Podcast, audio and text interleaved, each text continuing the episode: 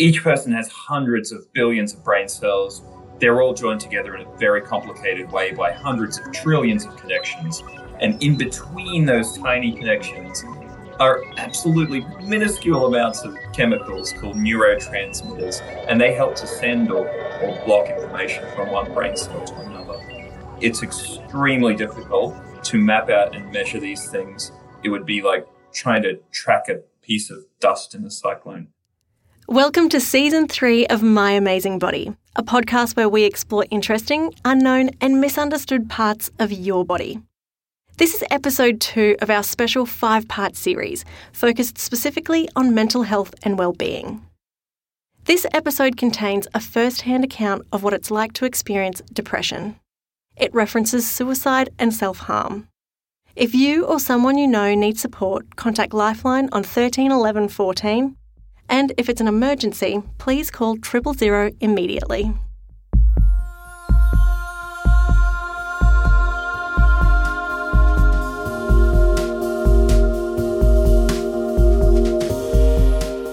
In Australia, it's estimated that 45% of people will experience a mental health condition in their lifetime. And in any one year, around 1 million Australian adults have depression. In this episode, we explore depression. What is depression? Who does it affect? And what does it do to your body? Dr. Jalepa, a mental health expert and psychiatrist at Cairns and Hinterland Hospital and Health Service, explained that depression is a symptom rather than a condition in itself. The word depression means different things to different people. In general terms, depression is shorthand for a depression of mood, meaning a low or sad or unpleasant mood. Depression, the symptom, is not a condition itself, but it might indicate the presence of a mental health condition, such as major depressive disorder or bipolar affective disorder. Just because a person's got a depressed mood doesn't mean they necessarily have a mental health condition. Um, and it depends on a lot of factors like how long they've had the low mood, whether there are other symptoms, the persistence of the symptoms, and impairments to social functioning, occupational functioning, that sort of thing. Dr. Jalepa says it's normal to have a low mood from time to time, and that sadness can often serve a purpose. It's when these feelings are prolonged or constant that they can sometimes indicate a mental health condition. Sadness and tears often serve a purpose, for example, to relieve an intense emotional state or to communicate our internal state to other people. If you think about when we're grieving over the death of somebody, for example, who was close to us, that shared experience of sadness is meaningful and it's important from a social perspective. And also having an outlet for those intense feelings can help us to overcome grief and loss. What's not normal is when the depression is very prolonged or when it's constant, when, when you start talking or behaving in a way that people find bizarre or, or very abnormal uh, when it has a negative impact on your ability to function at work or at home for a protracted period of time, that kind of thing. Having a day here and there, not so much a, a mental health condition. If it's every day for a period of time, could be a mental health condition. Experts still don't know exactly what causes depression. A bout of depression may come on after a life changing event, or it can be linked to personality, family history, or drug and alcohol abuse. And it's really important to emphasize that there are some substances that can either cause or masquerade as a mental health condition. The most common one we see is alcohol, but there's others like cannabis, amphetamines, opioids, uh, even caffeine, though that's more commonly associated with anxiety disorders.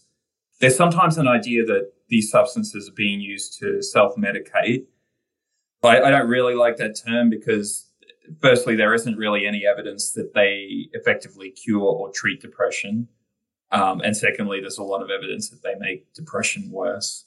All those substances, alcohol, cannabis, amphetamines, they all work on the reward center of the brain. So they give us the feeling or the impression that they're helping, but really that's an illusion, a very powerful illusion. Sadness, guilt, and loss of hope can all be signs of depression, but Dr. Jalepa says that symptoms can vary from person to person. Every person is different. Every person's physical, and psychological makeup is different. And so the way depression manifests is different from person to person, which is why we take a, an individualized approach. It's not a one size fits all situation. Some of the symptoms are sadness, anxiety, irritability, apathy, guilt, and uh, loss of hope, loss of interest in pleasurable activities, uh, social isolation, excessive crying, restlessness, thoughts going over and over and over, difficulty concentrating, thoughts of suicide, um, problems with sleep. It's thought that the human brain has many billions of brain cells. So, what actually happens to your brain when you're experiencing depression? Is it all about the chemicals? Each person has hundreds of billions of brain cells, which we call neurons. They're all joined together in a very complicated way by hundreds of trillions of connections, which we call synapses. And in between those tiny connections are absolutely minuscule amounts of chemicals called neurotransmitters, and they help to send or, or block information from one brain cell to another. As you can appreciate, it's extremely difficult to map out and measure these things, particularly in living creatures, let alone making sense of it all. Billions of cells, trillions of connections, it would be like trying to track a piece of dust in a cyclone. So we mostly have to rely on hypotheses testing these hypotheses and updating our understanding as new information becomes available. We used to think that depression was due to some sort of chemical imbalance, uh, and specifically that there was a lack of a neurotransmitter, serotonin, which is a natural chemical in the brain that's thought to heavily influence things like mood and appetite and sleep. This hypothesis was largely based on the fact that certain people with depression improved when given medications that increased their levels of natural serotonin floating around between the brain cells. More recently, though, there's been studies that have suggested that uh, actually it's probably more likely to do uh, with the growth or shrinkage of brain cells in certain parts of the brain and their connections. There are parts of the brain called the amygdala, thalamus, hypothalamus, hippocampus, these are areas of the brain that are associated with pleasure, fear, joy, anger, appetite, thinking, and learning, and that sort of thing. And they think that probably growth or shrinkage in those areas uh, something to do with depression. We all have bad days, low moods, and times when we may not feel quite like ourselves. But what should we do if we think we have depression? Dr. Jalepa says that communication is key. Talk to somebody talk to a friend or a family member or somebody you trust. Um, and just as a first port of call, remember that a lot of people don't understand depression and a lot of people are scared of depression. And that's not their fault. It's a it's just something different. And people often uh, are a bit afraid of something that's different. And sometimes when you talk to somebody about your depression, they might say things that are unhelpful or that seem really uns- insensitive they might say things like, come on, mate, just, you know, harden up, or, oh, yeah, I, I feel depressed sometimes and that's life you just need to get over it. Or they might start to panic, or they might cry, or try to change the subject. I guess it's important to remember they don't mean to be dismissive or insensitive. They think they're making an effort and being helpful. They just uh, are doing it in the way they, they best know how. If they're not being helpful, you can just let them know in a polite way saying something like, I know you're trying to be helpful and I appreciate it, but I, uh, I can't just get over it. I, I've been able to get over feeling down in the past, but this time I can't. I need your help. Can you help me? The next thing to do is talk with an expert about what steps to take from here. GPs, general practitioners, are absolute masters at depression and anxiety. They see it all the time. So that often is a person's first professional port of call. And there are also phone services like Lifeline, which is 13 11 14, and the mental health call that's 1300 64 2255. Some people find it hard to talk to their doctor or healthcare professional about mental health because they're worried they'll be judged. But Dr. Jalepa says for a diagnosis to be made and the right treatment to be put in place, your doctor will need all the information. It will help them make a judgment, but they won't be judgmental. GPs and other health professionals have seen a lot of people with depression. They're usually able to make a firm diagnosis. Having said that, every person is different and the way that depression manifests is different from person to person. So somebody might initially be diagnosed with, say, major depression, but that diagnosis might change over time as new information comes to light. This happens in all areas of medicine, but mental health in particular, because there aren't any scans or blood tests that say, yes, this person is having a major depressive episode right now. One of the reasons a doctor might order blood tests or a head scan if they think you have depression is to rule out other causes of depressed mood. There's some medical conditions like low iron or low B12, low vitamin D, sometimes thyroid problems, other hormonal problems that can masquerade as mental health conditions. And if these tests find a problem, then you'll go down a different treatment pathway. You know, to know if you have a, you know, low B12, you probably don't need a psychologist. You probably need a B12 injection. And there's also some physical conditions that can worsen depression. Actually, almost any physical condition can worsen depression. Uh, but some of the examples that we see kind of more commonly are persistent pain, diabetes, um, things like even Parkinson's disease, but really almost anything. Just like people will have different symptoms, the treatment of depression is different from person to person. There is no one method that helps every person, but depression can be treated. Well, the majority of people who experience a major depressive episode will get better from their depression. Some will get better without any treatment, but most of them will need some kind of treatment. And when I say treatment, I mean maybe a medication or maybe psychological therapy, maybe some self directed uh, or some self guided activities, uh, maybe a combination of those. If a person has had one episode of major depression, they're more likely to have another episode compared with the general population, but they might never have another episode. It depends on what else is happening in their life, uh, what techniques they've learned, what medication they take, etc. A small percentage of people with depression find that their symptoms never go away entirely. They might have some good days and some bad days, but they always have a certain level of depression or, or, or feeling not great.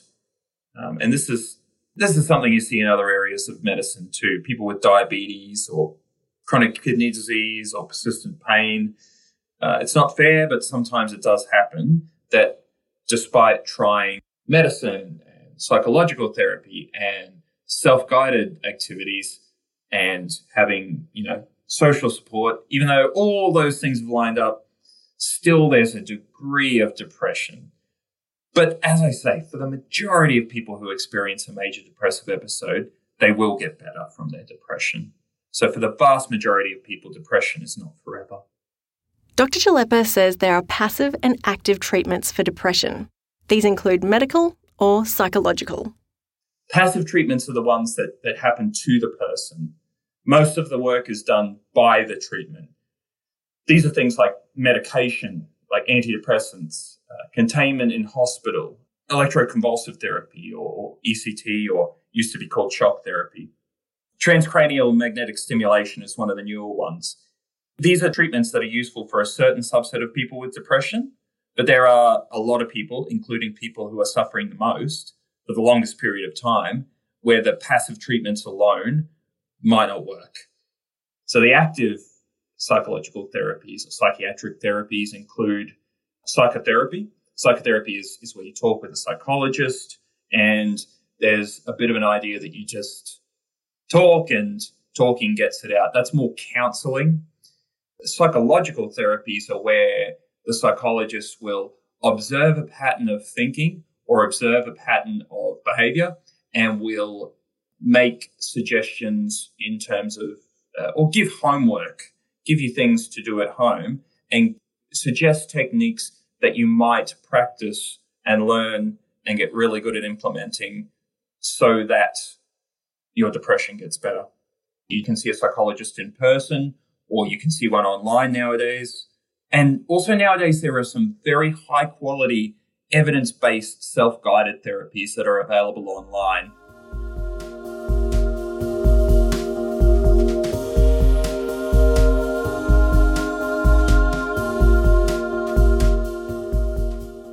My name is Casey Rainbow. I am an artist slash designer who lives on Brisbane's Bayside. I have suffered from depression since I was probably about 18 years old and have been on medication for it on and off since then. We spoke with Queensland artist Casey Rainbow about her lived experience with depression. She shares what it's like to be diagnosed at the age of 18. Just a warning Casey's story references suicide and self harm. If you or someone you know needs support, contact Lifeline on 13 11 14. Or if it's an emergency, call triple zero immediately. When I was around 18, I I had not a great adolescent period, I guess you could call it. I did go through a lot of bullying in high school.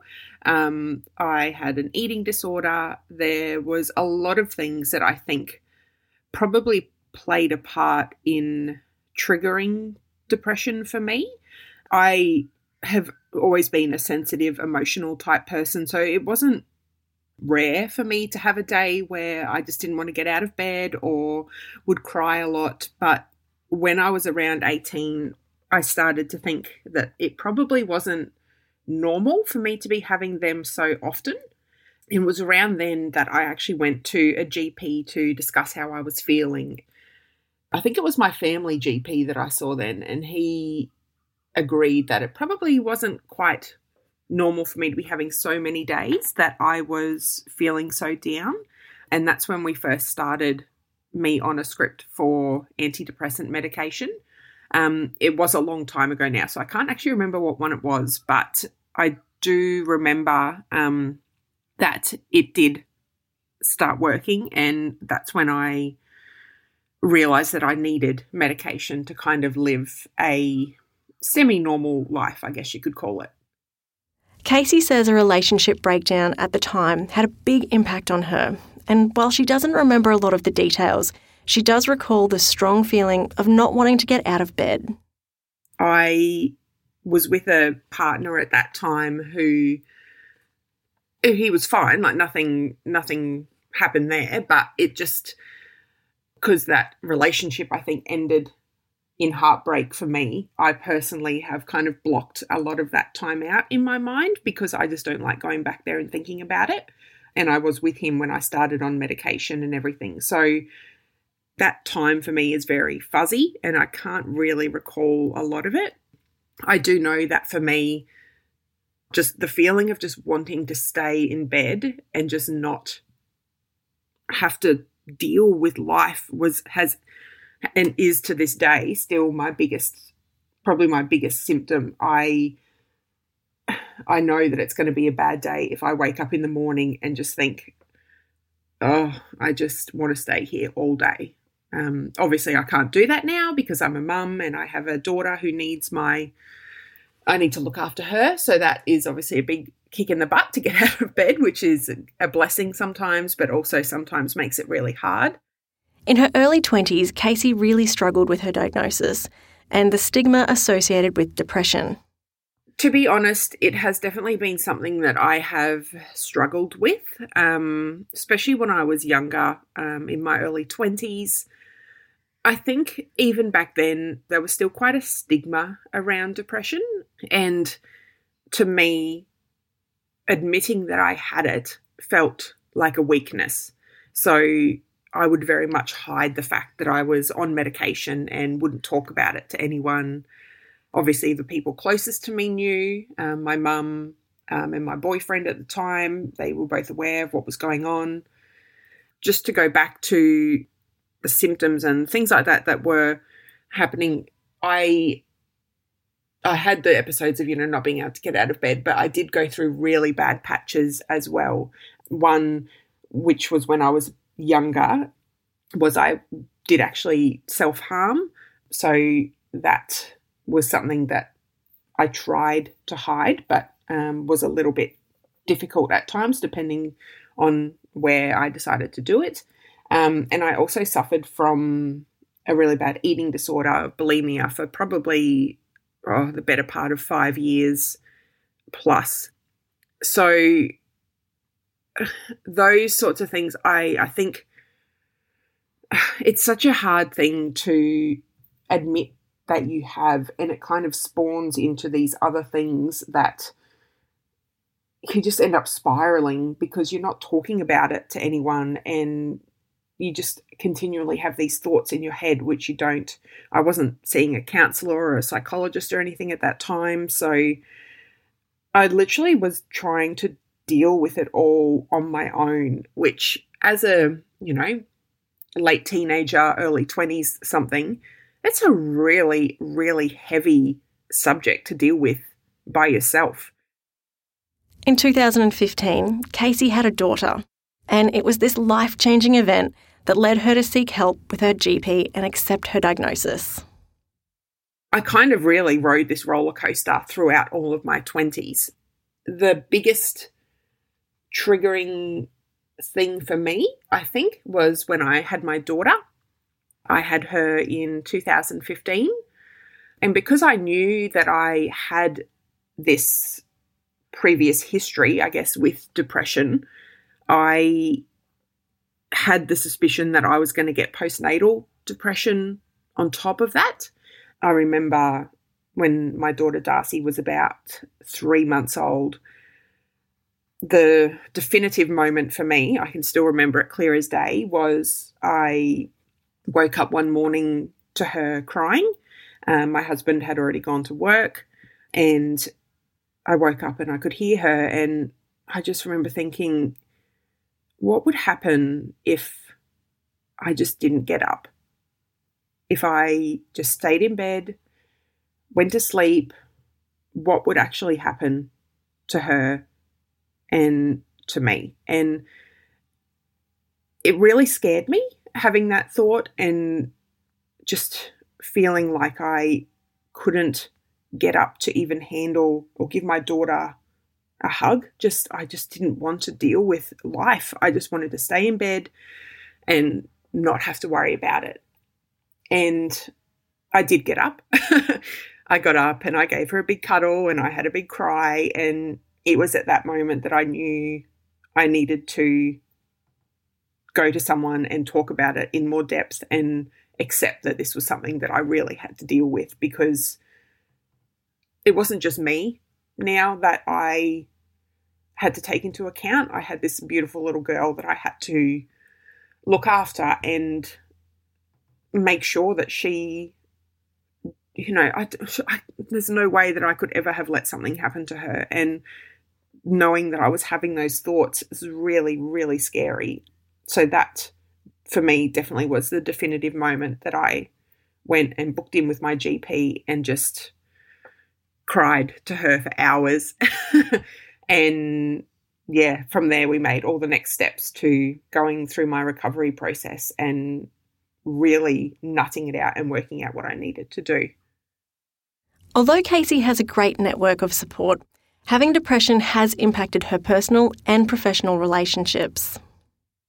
It definitely does take its toll on relationships. Well, it can, but I am very, very lucky in that I have an incredibly supportive network around me. Um, obviously, my husband is amazing. We've been together 13 years now, so he knows everything about me really and he'll just check in with me and if i say oh you know it's not a good day he knows exactly kind of what that means and he knows that when he comes home from work i might be a bit quieter i might be a bit more you know just flatter not have that same bubbly happiness to me. Um, but he knows it will always pass. And so many times he's asked me, he's like, you know, what can I do? What I think men very quickly just want to fix problems. Um, and that's one of the hardest things I think is that it's not something that can just be fixed.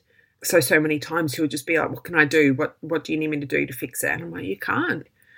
All I need is just to have you here to just give me a hug if I need it, and to just let me feel what I'm feeling and, you know, just let me be. For me, the, the days pass, the bad days will always pass. So I really just need people to, you know, accept that some days that's what I'm going to be like. In terms of friendships and stuff, it can be tricky because there's been days where I might have prearranged to meet up with a friend, but I will wake up that morning and just just know that I can't cope with life that day. So I will you know, a lot of times I cancel on friends, which I always feel awful about, but I think I think and I hope that they know that it's not ever a personal thing. It's always, you know, me. But it does it does make it tricky because, you know, it hinders normal life. For some days it doesn't, some days it's fine and you can easily manage, but there are other days where, you know, it'll it can take its toll on everyday life. Um, when I was working for someone else, I'm lucky enough now that I work for myself, so I can take mental health days whenever I need. But, you know, when I was working for an employer, that was really hard, I think, because mental health days are, I believe, it's something that really do need to be a thing, like a sick day. I would have days where I just couldn't go into the office and I knew that I wasn't going to be productive that day. I knew that I wasn't going to be, I would be more of a hindrance to the team than I would be a help. For Casey, medication is the key to managing her depression. The biggest management tool for me now that I've accepted it is medication. Um, I need to take my medication every day because if I miss a day, I can tell. I have my medication in the morning, and if for some reason I forget it one morning, by that afternoon, I can tell that I'm not going to have a good night. Um, it can then sometimes kind of play on to the next day, and I might be feeling worse the next day as well. So, for me, medication is definitely my number one management tool. Um, I've definitely come to terms with it and know that it's just something that I need now. Just like someone who, you know, has any form of illness, really, someone who has a headache knows that they need to take a Panadol or something to help them. I know that I need this medication to help me. It's it's not something that I feel ashamed of anymore. It's just something that I know that I need for my brain and my body to function the way that I need it to. Casey says that exercise and being outdoors is important for her mental well-being, but she still finds it tough some days to put on the shoes.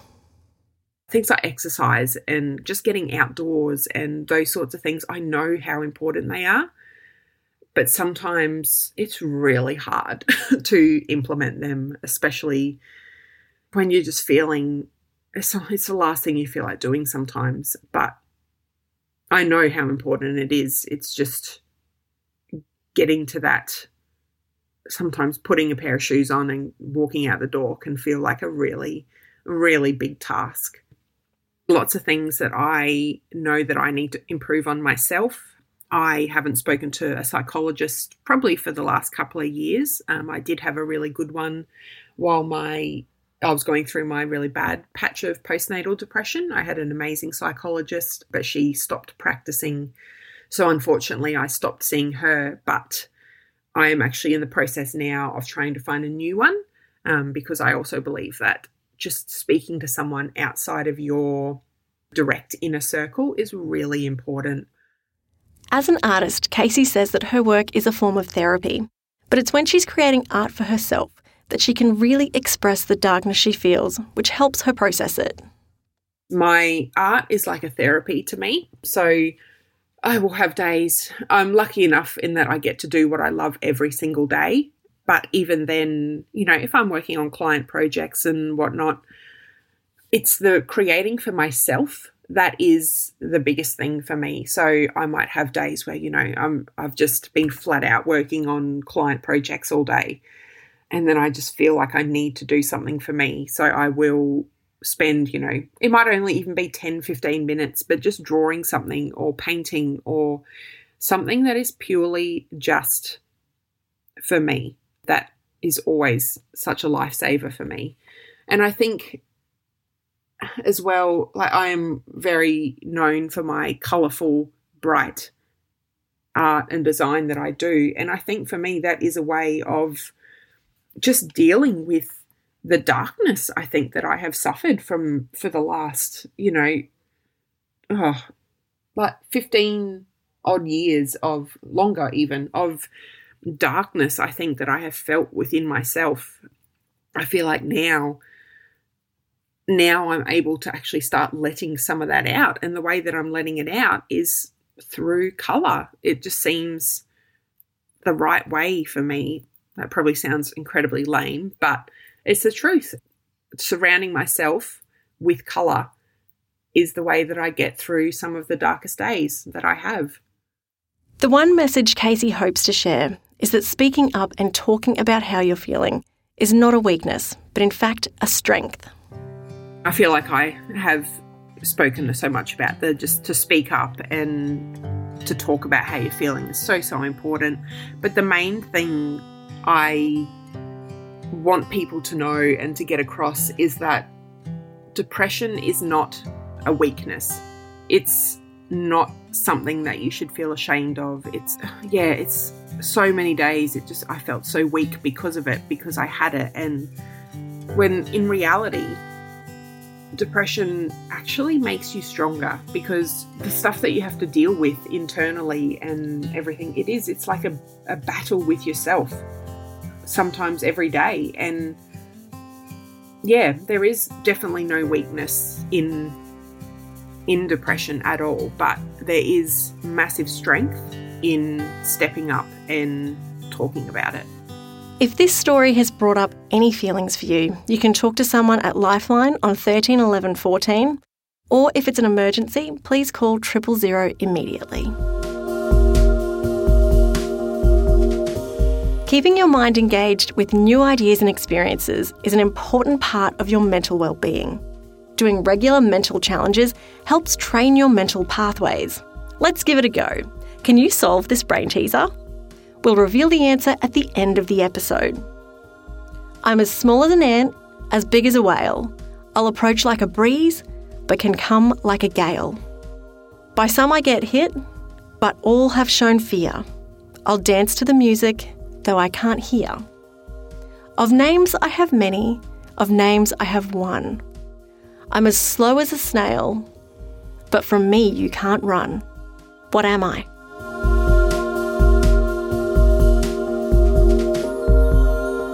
One in seven Australians will experience depression in their lifetime. So, chances are you may know someone who has been clinically diagnosed with depression. Or maybe you've noticed that something isn't right with one of your friends or loved ones. So, what can you do to support someone experiencing depression? The first step is to recognize that something isn't right, to, to you know, to see that and to acknowledge that. It's natural for families to be in a little bit of denial about a family member or friend who has a mental health condition. And, and also there's a tendency, completely understandably, to protect that person from the stigma that's associated with mental health conditions.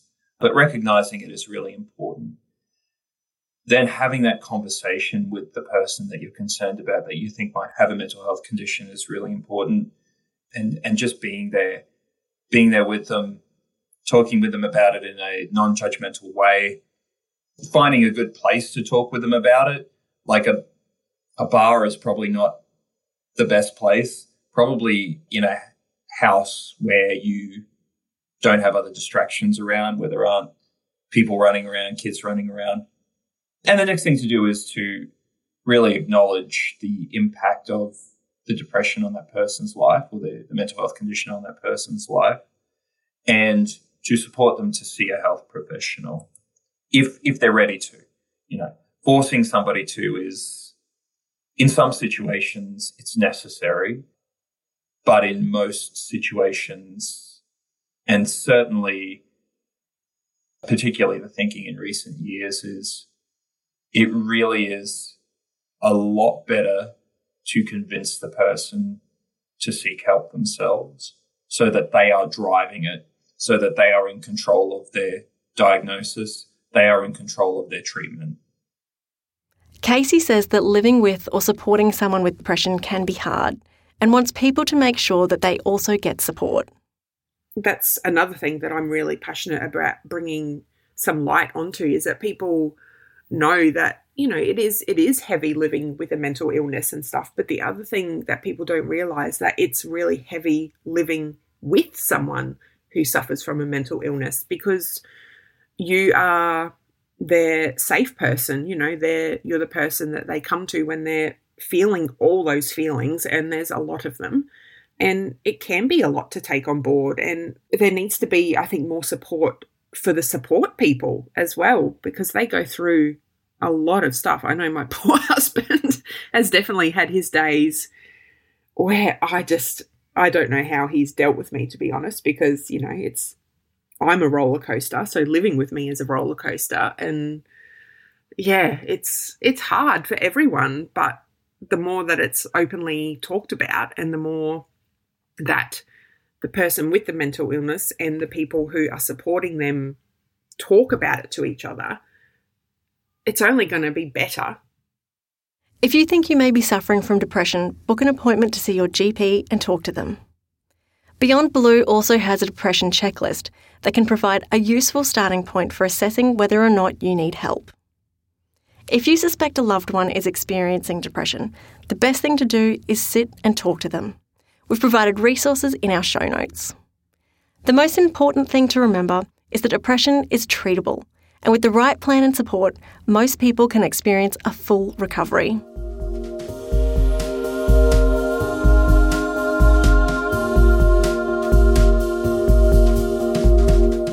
Whether or not you're suffering from a mental health condition like a depressive disorder, taking care of your mental well-being is important for us all. Developing good mental well-being is as simple as being active, eating healthy, and staying social. Dr. Jalepa says taking care of your mental well-being will help you be the best version of yourself and can help protect against certain kinds of mental health conditions. The things we can do are look after a physical state, so to eat well, to ensure that we have, you know, you don't have to be obsessional about it, and in fact, don't be obsessional about it, but try to make an effort to ensure adequate nutrition. Be active. Again, don't have to be running marathons. You can if you like. That's that's all right, but you don't have to. Just some activity is good. People are often put off physical activity or eating well because they think they have to be the absolute best at it. And and and so they never start because they think, oh well, geez, that's such a huge task. I'll I'll not be able to do that. But really, it's about getting some exercise, eating well for a part of the time at least, and getting enough sleep as well. So important. If we sleep well, we think well and we feel well. Another thing we can do is to make and to maintain social connections. Social connectedness is really important. The best gauge that we have of who we are as a person is how that's reflected to us by others. And that can be really helpful in terms of self improvement, but it can be also really helpful in terms of our sense of self and our, our, our feelings of positive self regard. Improving your mental well-being isn't hard and can be achieved by making small changes, like going for a short walk, calling a friend for a chat, or learning something new, which you've done just now by listening to our podcast. If you'd like some more tips on improving your mental well-being, head to our website, qld.gov.au forward slash mental wellbeing. You'll find a link in our show notes.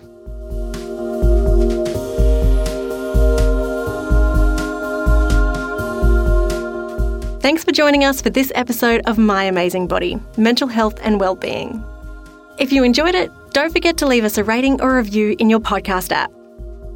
Did you guess this episode's brain teaser? I'm as slow as a snail, but from me you can't run? The answer is a shadow. Congratulations if you figured it out. Thank you to Dr. Jalepa and the team at the Cairns and Hinterland Hospital and Health Service for lending their time and expertise to this episode. And thanks also to Casey for sharing her lived experience with depression. My Amazing Body is brought to you by Queensland Health. Thanks to my podcast colleagues, producer Jess, Carol, our audio technician, and Helen on music and sound effects.